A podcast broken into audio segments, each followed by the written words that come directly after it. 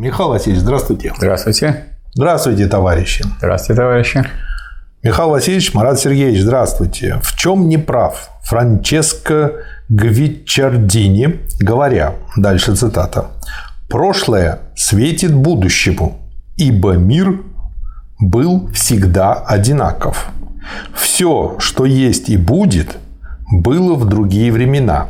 Одни и те же факты возвращаются только под другими именами и иначе окрашенные. Но узнает их не всякий, а лишь тот, кто обладает мудростью, кто прилежно наблюдает их и изучает. Цитата заканчивается. И дальше вопрос. Не пойму этой фразы, двоеточие. Он махровый метафизик или же он признает развитие истории человечества, в котором в развитии есть свои закономерности? Ну вот если вы э, признаете развитие, то вы должны понимать, что развитие – это что такое? Это движение низшего к высшему и простого к сложному. А что такое сложное? А сложное содержит в себе то, из чего это сложное получилось. То есть содержит в себе более простое.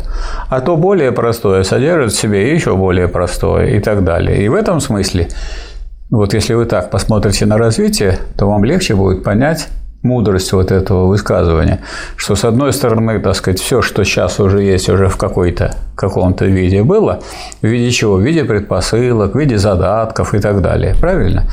Вот. И точно так же, как и то, чего так сказать, сейчас нет, какой-то мере и раньше не существовало. Если сейчас, раньше не было справедливости, и сейчас пока настоящей справедливости пол, полной нет.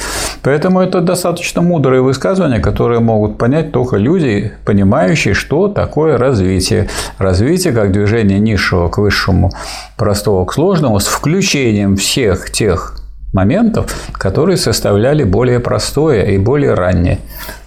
Михаил Васильевич, ну вот я думаю, смотрите, тут все-таки вот заковыристый читатель. Смотрите, что он пишет. Я еще да. раз цитату процитирую. Мир был всегда одинаков. Все, что есть и будет, было в другие времена. Одни и те же факты возвращаются только под другими именами и иначе окрашенные. Ну, мы То есть, вами... грубо говоря, кепки меняются, а люди-то те же. Нет, у него такое, так сказать, это, вот это высказывание, оно, если его понимать не диалектически, то, конечно, получается ерунда и глупость. Ну, дурная бесконечность да. получается. А да. если диалектически, ну, конечно, все тождество это вот одно и то же. Если они различны, значит тождественны. Угу. Это разве неправильно? То, есть, то что по... различно, то есть различие – это различие тождественно, поэтому то, что различно, оно тождественно. А тождественное – это то, что различно и так далее. А-а-а. Не бывает такого, чтобы оно было вот тождественным без различного, различным без тождественного. Поэтому вот все вот эти формулировки, которые экстравагантными кажутся, они при своем, так сказать, диалектическом рассмотрении, они кажутся вполне приемлемым. Ищите это в прошлом, корни этого, и вы увидите, во что это выльется в будущем. Я хочу как бы тогда сказать, как я понял, что вы сказали, потому что думаю, это важно. А, то есть, э, если рассудочно понимать то, что он сказал, то вот это все ерунда. То это ерунда. А если это воспринимать как первую ступень и дальше к этому говорить про то, что они разные, там да. добавляется, делить, то тогда да.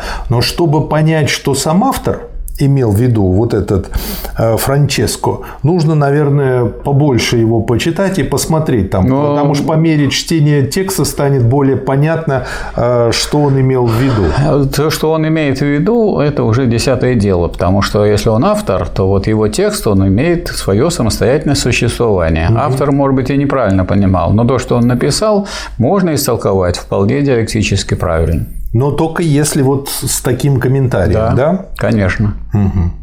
Ну, потому что э, Понятно. если я понимаю, что тождественно – это тождество различного, а различное – это различие тождественного. Если я это знаю, то тогда вот эти формулировки не кажутся дикими. Нет, Михаил Васильевич, но при таком подходе можно самого махрового, как бы антидиалектического философа древности тоже воспринимать нормально, потому что он все равно с какой-то свой вклад внес. Конечно, он же сначала что-то разделил, да. а потом вот это разделенное, так сказать, смотрели и соединили в дальнейшем понимании, развитии и в понятии понятиях. Угу. Конечно, так. А это и будет правильно. Поэтому вот Гегель говорил, что не, не, нельзя просто вот взять и отбросить, а нужно включить в более высокое. Понятно. То есть, если эту фразу чуть-чуть подкорректировать диалектически, да. ее можно и использовать. Да, вполне. Спасибо, Михаил Васильевич. Пожалуйста. Спасибо, товарищ.